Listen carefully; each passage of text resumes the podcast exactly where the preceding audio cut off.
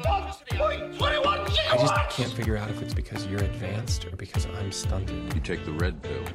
You stay in Wonderland. I am McLovin. You do not talk about Fight Club. Life moves pretty fast. You don't stop and look around once in a while, you could miss it. Hello and welcome to another episode of the Glace Film Club podcast. Yes, we are here, of course. We've got a film, and as always, we're going to review it. Very passionate about this film this week. You might feel the emotion get into my voice as we go through it. A film myself and Callum have wanted to dive into for a long time, and we decided this is the week for us. And I know I've mentioned Callum already, and I know you'll be excited to hear from him. And he's he's here again today, a mind full of thoughts and dreams and ready to share them and lay them onto his film views. Of course he's here, he's on the microphone. Callum, how are you feeling today and how have you been? Good afternoon. Um, yeah, I've been really, really good. There's, there's a light at the end of the tunnel. There's It's brighter yes. outside. Um, been drinking more, which kind of takes the edge off a little bit. Sometimes. It's always nice to take the edge off a little bit, isn't it? Indeed, yeah. Um, next week, you're allowed to leave your local area, so I can actually walk up a big hill, which is going to be nice. Um, I've, I, I, I mean, I've, I've, I've been really, really good, to be fair. Like, and I think the weather's playing a huge role in that. It's bright outside. There's, you know, we're on the the COVID roadmap is going ahead. We'll soon be able to do one of these sessions together live in a pub, which oh, I cannot wait. It's getting wait. all too close, isn't it? Indeed, indeed. And it's going to be so good um, just to see your face that isn't sort of isn't beamed to me via a satellite. Um, Absolutely. What's going to be your choice beverage for our first live discussion? Oh, it, I mean, it depends on the weather. I mean, part of me was thinking it's got to be a Guinness just because yeah. that's that's a staple Uh, drink of ours, um, but it might, might have to be a, a crisp pint of lager because I have a feeling the sun's going to be out. The sun, hopefully, will be out. Yeah, yeah. So I mean, you'll when, be bringing the sunshine anyway, Callum. Oh, thank you. I mean, when when, when, when we go to the pub, the sun's going to be shining anyway. We bring the light exactly uh, into yeah. the darkness. Well, the light's Fantastic. winning, as as uh, what Matthew McConaughey says from True Detective. At once there was only darkness, so now if you ask me, the light's winning. So there we go. Well, that's a lovely way to round this intro chit-chat off with a lovely metaphor, and I'm sure there are a lot more metaphor to follow, as you teased to me earlier, Callum. But what film, as I am very excited to chat about, have we got lined up for the audience today? The Perks of Being a Wallflower. Whoa. Film that I had recommended to Marcus years ago, and every time we met up I was like, have you seen it yet have you seen it yet have you seen it yet and he always said no, and he finally got around to watching it a couple of years ago, and it's been on our top five ever since. Um, a really really thought provoking film. Um, it's a coming of age drama um, from twenty twelve. Uh, it's based on the book uh, of the same name, written and directed by Stephen Chbosky. Um, stars uh, Logan Lerman, who plays a character called Charlie, who's trying to navigate his way through high school. So um, he's experienced quite a lot of trauma in his life. Um, he suffered from clinical depression as a child. Um, and I wouldn't say he has quite a lot of social anxiety as a result of that. Um, follows his story through high school. He meets two seniors um, called Sam, played by Emma Watson, and Patrick, played by Ezra Miller, and they help him, I guess, sort of come of age um, from adolescence to a, a teenager. The story is quite uplifting at, at first. It follows the story. They're, you know, engaging with one another. They're, they're outsiders in a in a, a social system that um, they seem to be at odds with. They don't really associate themselves with the wider high school culture. They're very much very sort of indie kids, I guess, was the phrase that we would sort of use. Um, both Patrick and Sam go off to college eventually, and Charlie then relapses and sinks back into depression because of suffering from the isolation that he's felt, because he's just made some new friends, um, and then they, they leave him, basically, and he can't cope with the isolation and the, the feeling of rejection. The film uh, ends with... Uh, They come back from college once Charlie's readmitted into um, uh, a hospital, and uh, Sam and Patrick come back from college, and the film ends with all three characters travelling through a tunnel, um, listening to David Bowie's Heroes, and um, Charlie professes that he feels infinite. Um, and then the film ends there. They've travelled from adolescence to teenage teenage years. They've come of age. Patrick and Sam have gone to college, and Charlie's confident in his identity, or at least the tunnel seems to suggest. But as Marcus teased earlier, this film is laden with metaphors. But I suppose that's the overview, really. It's a coming-of-age film about three um, three teenagers that are kind of well, navigating the sinews of, of life, I guess, of, of uh, yeah, coming of age. Thank you, Callum. Wonderful overview. And as I said, there's a lot going on in the film, but there's very much that journey for all three of those main characters. But straight away, when first watching this film and then on rewatching it, what really resonates with me, and I feel makes me feel such strong emotion towards the film, is that, yes, it's a coming of age. And I always get a lot from a coming of age, as we talked about before when we've watched previous films of that theme, but this one concentrates a lot more on the coming of age of the outsider. And I know that is a theme in a lot of films where, okay, bit different, find your way in the world. But this isn't find your way in the world like, oh, you find it's an outsider, gets into the mainstream and fits into society. These are three people who know they're on uh, the outsider society, but they feel like they're above it and beyond the things that they need to get involved with, the trivialities of high school, like the jocks and the social groups and things like that. They're part of this mixed group and they refer to themselves as wallflowers. They're a bit indie, they're a bit different, they're a bit weird, but they find connection in that. And through that, they have shared negative experiences and they feel deeper emotion because of that. But because they feel that deeper emotion, they get the benefits of feeling that deeper emotion. They can feel higher thought. They go beyond those trivialities of high school and they actually connect on a much stronger and deeper level. And he sees the film goes on, they build the characters much more because of that. And that line, I feel infinite, just sums that film so much. And I feel grasps a state of thought which is very hard to portray in film or art, but they do it so well, showing how this group go through a journey together, but that journey is only because they connect on that idea of being slightly different and being the outsider. And the film as a whole is not looking at that as something that should be overcome, but something that is actually a positive, should be em- embraced. And actually, those who walk the straight line, and in this, those who conform to the tropes of high school, are the ones who are missing out on the real joys of life. And those three, as they go through that tunnel at the end, have conquered that, found some identity in themselves, but embrace this wider feeling that they have within them, the connection they've got, and they actually reach higher because of it, and they get so much from it. And that just resonated with me so much, and watching it again, it hits home, and it makes you feel like through films like this, but in your own life, you can achieve something higher than just the day-to-day things that hold you down.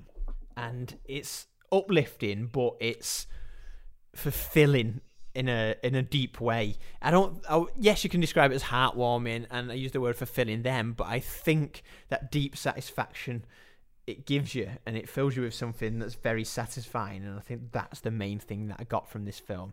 It goes through some other themes and we'll dive into those, but that feeling of the outsider embracing something deeper within themselves for that real fulfillment and satisfaction, I think, is amazing for this film, and it nails it so well.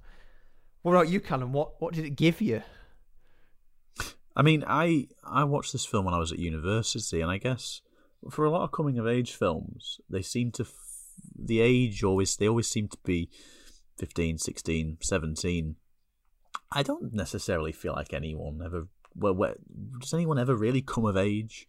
Um, the thing that I loved about this film is that it it does challenge that, really, like being outsiders in their sort of in their high school life. They find solace not only in each other, but also particularly Charlie in the, the books that he reads.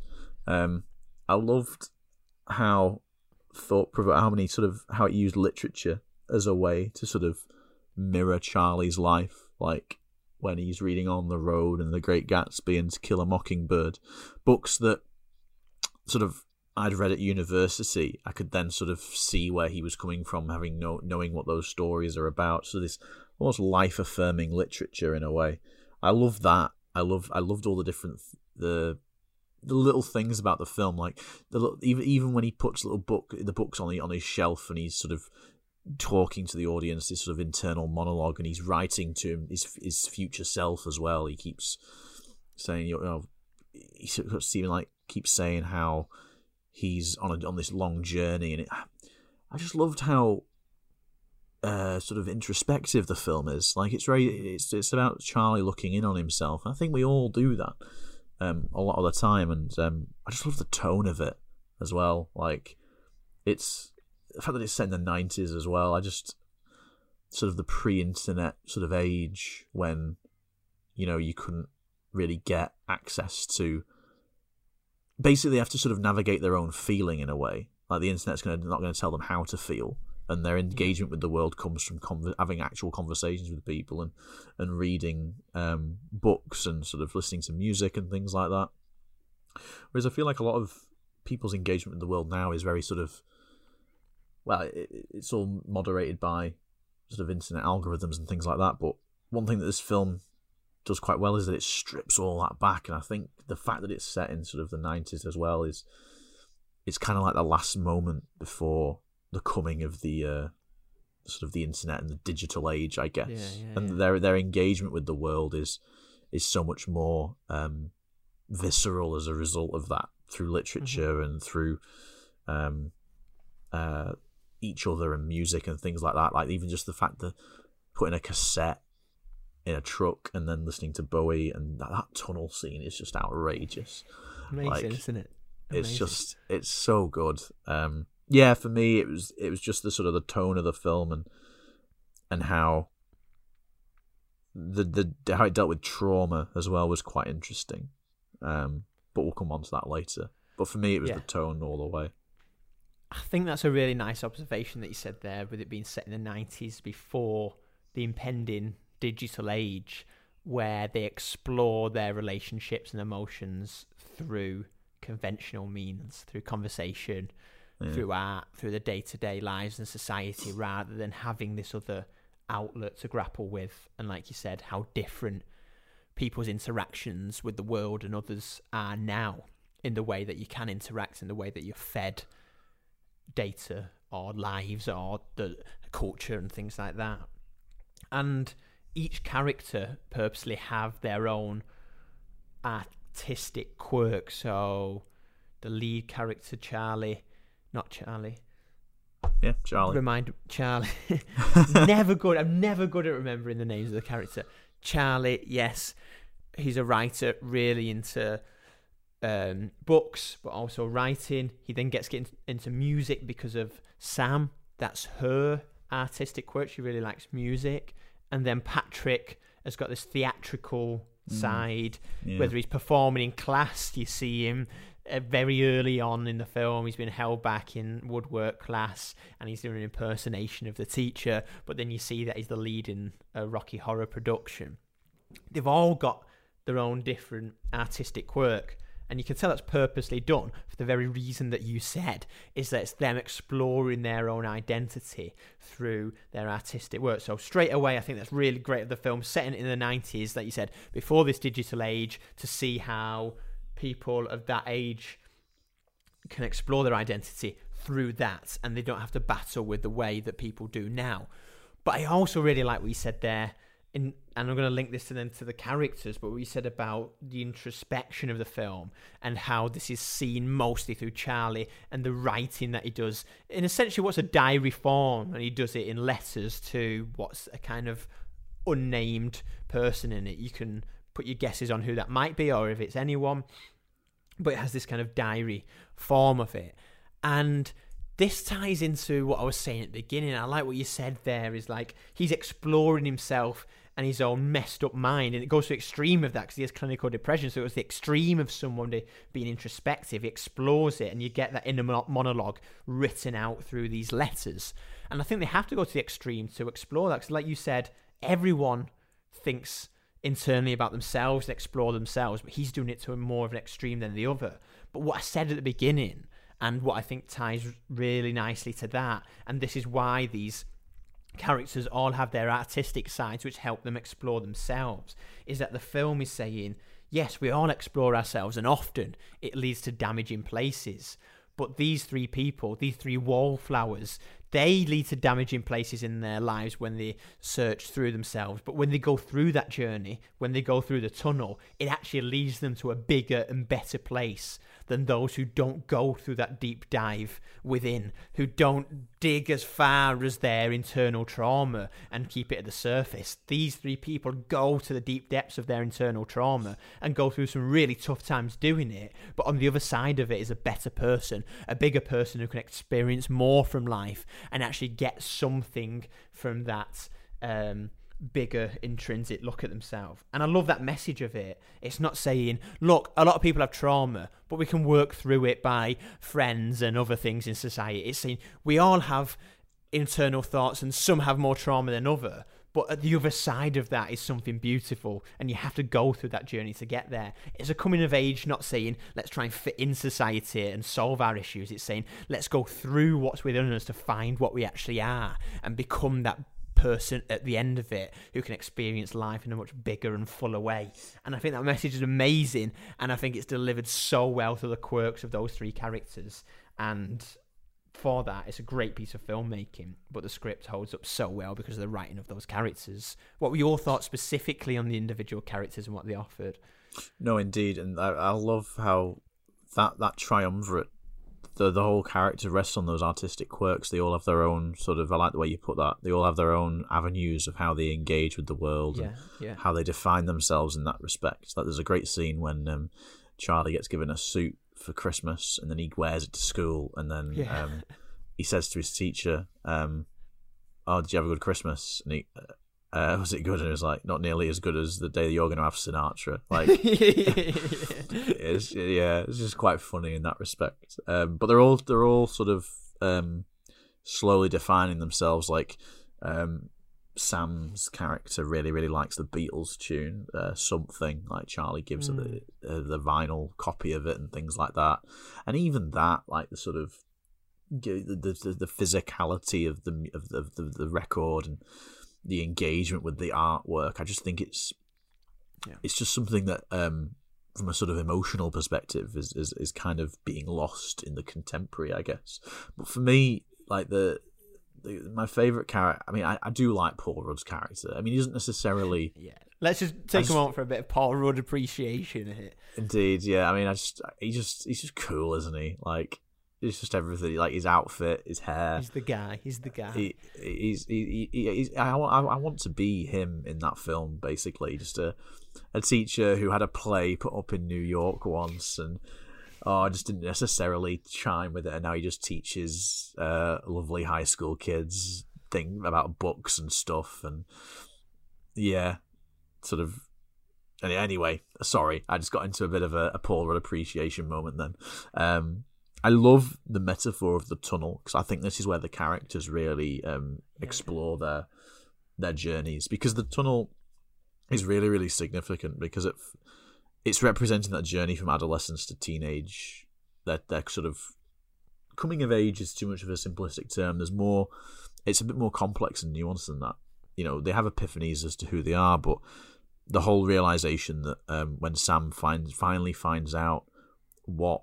the song, what the David Bowie song is called, Heroes, when she goes off to college, that's kind of life-affirming in a way. It's like, oh, I found the song that was kind of like the sound, I found the name of the song that was the soundtrack for our youth, basically. And that would, yeah. like, that would that would never happen now. If you hear a song, it's quite a hilarious quickly... pre-internet quirk, that, isn't it? Yeah, it's, it's you'd, you'd never, that would never happen now. And I just think it's, it adds, it just adds to the, that, that sort of, the growing up is something that's quite pure, and it's not mechanically mandated or sort of it's innocent. Um, it is, yeah, it is, and the the sort of the juxtaposition as well between what Charlie's going through and the books that he's reading as well, like all the books that he puts on his shelf. Um, as you said off mic, they were there about outsiders as well, and they're all they're all about sort of coming to terms with who those characters are as as, as people. Like On the Road, for example, sort of making sense of like who who who they are, like who they are as like Jack Kerouac and Dean, like Dean Moriarty as well, like trying to find out who they are as people. The Great Gatsby, Gatsby lives alone in this big mansion, yearning to sort of fall back in to be with Daisy again, and you got To Kill a Mockingbird, sort of, you know, a young person's journey awakening to racism.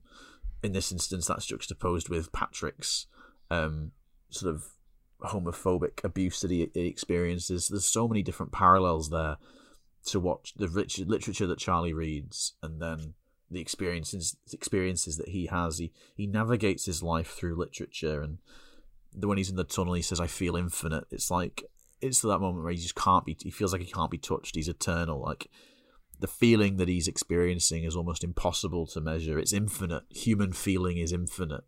Um, it's a kaleidoscope of feelings that cannot possibly ever find a, an end. It's a very natural thing, and he's experiencing this through friendship, through art, through literature, through just living. And it's, yeah, it's a really lovely, um, innocent experience bef- the, bef- like the pre-internet age, and that's what I love about it. And that's what I, I love the sort of the, the, the character, the, how how the characters mirror that sort of um, modernity, but modernity to them, basically. That that's what I I really like about it. Like all the oddities in Charlie's life that he kind of has to navigate and stuff. And they are they all the characters are oddities. They're all unique in their own way. Um, all fear, all very intelligent, and all fiercely um, confident's the wrong word, but certainly um, fiercely innocent, I guess. Um, because I guess at the end of the day, they are just they are just kids. That's the that's the fundamental of it, isn't it? They're just kids making that, trying to understand who they are as human beings. And um, you know, Charlie deals with quite a lot of trauma, and we will talk about this a little bit at length in a second. But I do really like the the way the film moves in terms of as Charlie grows up, as he reads this literature, as he sort of tries to understand who he is. He slowly realizes that um, his aunt was abusing him. Now that he's old enough to understand that trauma, basically. Like, he doesn't understand it at first. Um, he doesn't understand that, that Aunt Helen was going through quite serious mental health issues as well. Obviously, that doesn't excuse her abuse, but it certainly adds another layer to that idea of understanding your fellow human beings. And as Charlie gets older, and as he has his epiphanies through the tunnel, and how when he goes back to the hospital, he slowly realizes as he comes of age that he was abused, and it's about making sense of that human experiences that, again, is, you know, sort of mandated through art, friendship, and literature. Um, mm-hmm. For me, that's the main sort of driving of the film, really. Yeah, absolutely. And it's beautifully done in all of those elements. And just to throw back to what you said, that line, "I feel infinite," which he says on two occasions, it just, it resonates so much, but works so well with what they're going through and the exploration of his internal feelings and identity. That line just mm. captures it without meaning anything particular. It means so much at the same time. But I just want to bring this back around to what I was saying before and what you were talking about, the idea of outsiders. And covered that a lot in terms of what we're saying about the characters and their role within society in it. But I think there's a, an amazing subplot which really drives home this message of what I was saying, of how much these characters get out of exploring themselves internally and how they grow so much out of it. But those who just conform to the societal norms and are imprisoned by it are squashed down and actually are prisoners of that and can't allow themselves to grow. And that subplot is Patrick's relationship with uh, the guy who's in the football team. So obviously mm. they're both gay, but Patrick is openly gay, whereas Brad, is it? Yeah. I mean, they're there in there. Go. The characters' names are in there. Whereas Brad, he's not openly gay, so the relationship is in private. So they said to start off with, when they first got together, he had to be drunk to be with him. Then he got over that, and but they'd still be in private. And it gets to the point of later on in the film where Brad's dad catches them in the basement and then really beats like beats the crap out of him, basically. And he comes into school the next day, black eyes, but says that he got jumped in a park. And basically that's the continuation of when he goes to school, he won't acknowledge Patrick. But Patrick finally confronts him. They have a big fight, and then that leads to um, the next Charlie stepping in. Anyway, that's a separate bit, but I just want to keep it to that subplot of that relationship, because what that shows is that Patrick is openly gay, and he is um, growing as a character. And by the end of it, we realise that he's learnt so much from exploring his own feelings and growing as a person, whereas Brad isn't, and he still refuses to be openly gay by the end of it, even when he is found out by his dad that he's having a relationship. But he is repressed. He feels the need to publicly still play this jock role. And there's that small scene where Charlie sat there, like, in the office, Um, let's say, of the head teacher, after he's just been in that fight, and he's like, oh, thank you for saving him. But yeah, he won't go and say that to Patrick. He won't actually step up and do anything about it. It's implied that he just carries on in this repressed mindset. He doesn't become the character who grows, even though he's in a higher social status within the film. He's not the one who actually becomes infinite by the end of it, feels himself and grows as a character. And what an amazing subplot that is, because what's that saying is what the wider film is saying, is that if you explore yourself internally, you can grow, whereas what society teaches us to do is fit into a box, suppress our emotions, but actually stunt that growth and not explore what's within. So I think that's an amazing subplot they use to show that wider theme of outsiders and the growth that can be experienced through it. I just wanted to round off with that point there. Let's pick back up on what you were saying, Callum, about trauma, because obviously Charlie and Sam both go through similar similar childhood trauma in it, and, and that's one of the reasons they connect so much as the film goes on and then develop their romantic relationship. What do you think the film is really showing us about trauma, and what parts of the film depict this? Um, I think, I mean, there's, there's there's several aspects of trauma in Charlie's life. I mean, it all stem. Charlie's trauma all stems. Well, actually, no, that's, that's not.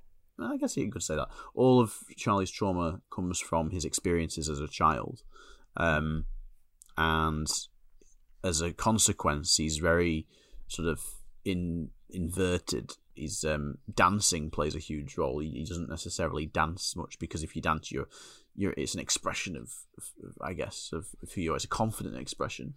Um, mm-hmm.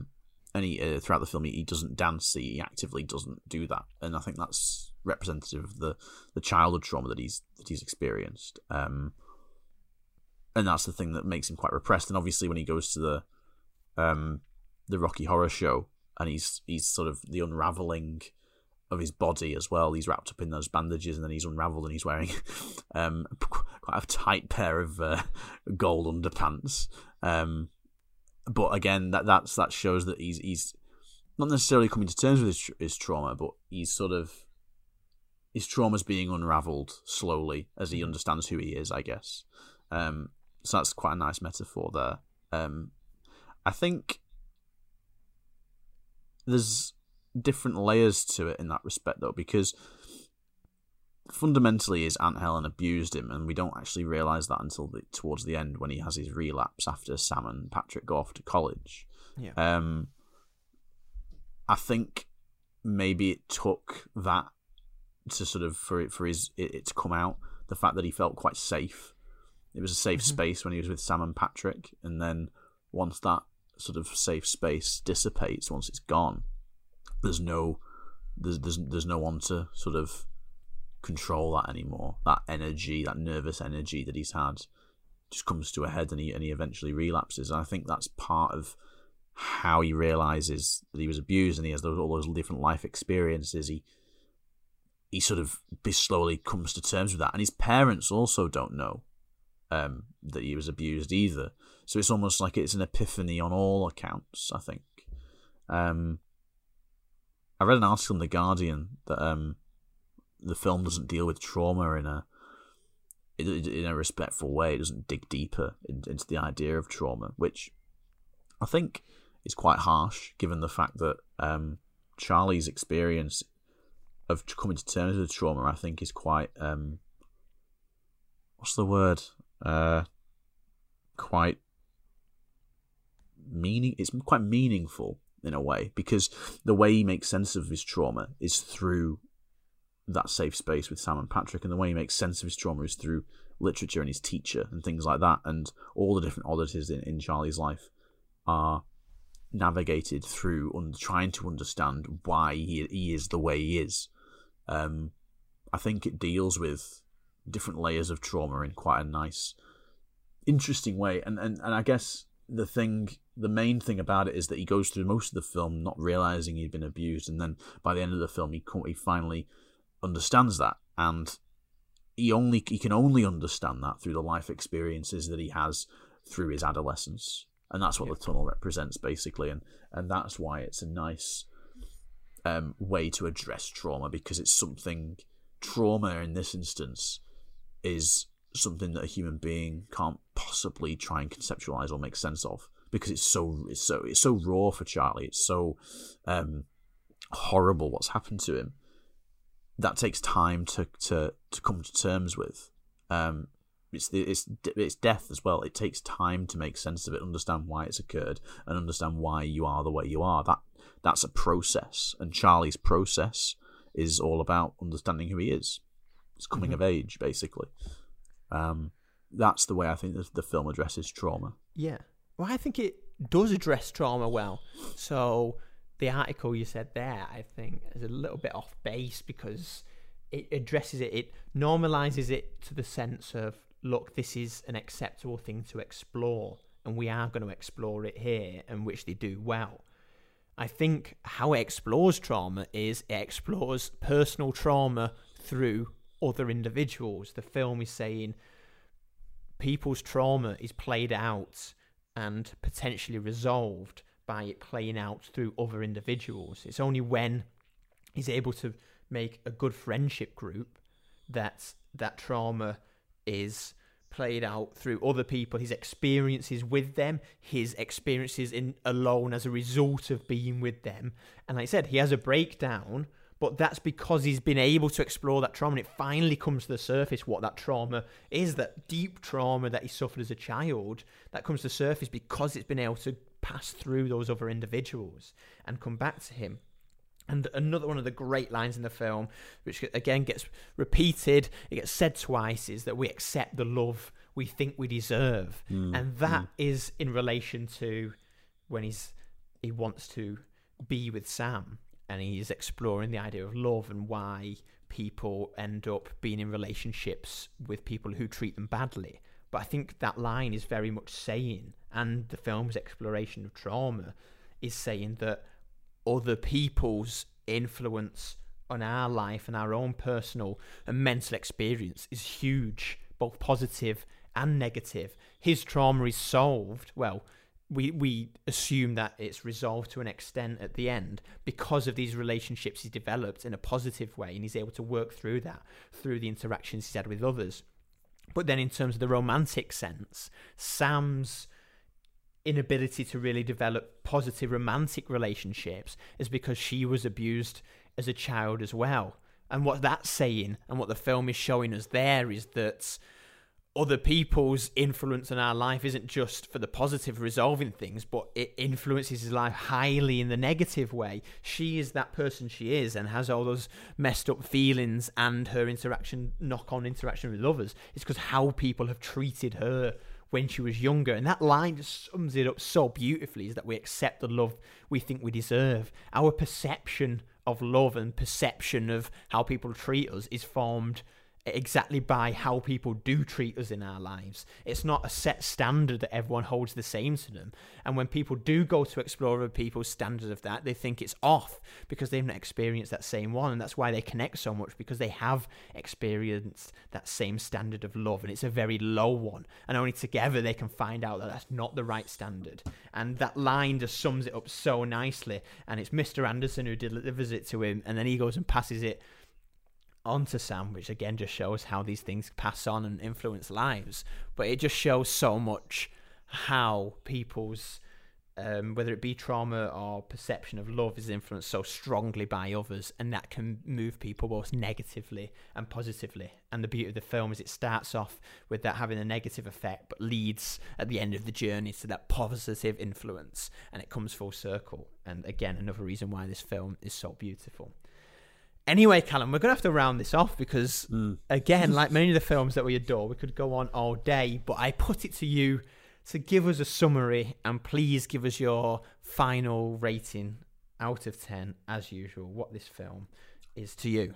In the broadest sense of the term, the film is, is a coming-of-age drama about someone who's making sense of their identity through um, an engagement with uh, art, literature, and friendship. Um, it's uh, a comment, I think, on how we interact with one another as human beings. Um, it's a comment on how um, feeling isn't always something that can be quite can be isn't always something that can be fixed. It's something that can that's got many different layers to it. Hence the phrase "I am infinite." Um, it's a film about how. Uh, people who feel a disconnect with the environment that they're in can find love and hope in, like I said, friendship and art and literature.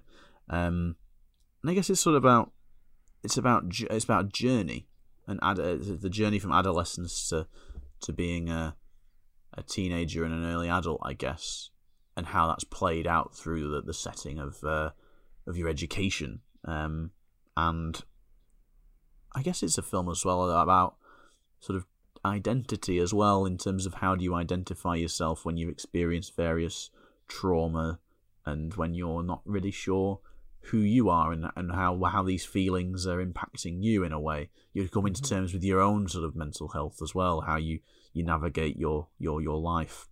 Um, I'm giving it ten out of ten, obviously. It's consistently up there in the top five whenever someone's, yeah. whenever someone says... What, well, I, I don't. Not many people ask me what my top five films are. I always ask them just so I can bring this up and and, and talk to them about The Perks of Being a Wallflower. um, but yeah, it's always in my top five. Um, has been since the, since the day I saw it, and um, yeah, I it's yeah, it's up there for sure. Thank you very much, Callum. I'm going to keep this quite brief because I think I've got out everything I wanted to say about this film. But just to summarise, I love how it shows these outsiders and how much they get out of life because they are outsiders, and embrace that and explore their inner thoughts and workings. Absolutely beautiful. The film's put together so well. Visually great, but the storytelling's amazing. The script works so well, and the devices it uses are amazing to link the story together. And the music it attaches to that is so good. So it rounds off perfectly in getting the message across that it wants to, but developing the characters in a way that they work together wonderfully. Amazing film, Callum. It is a ten out of ten. It's perfection, like absolutely perfect film.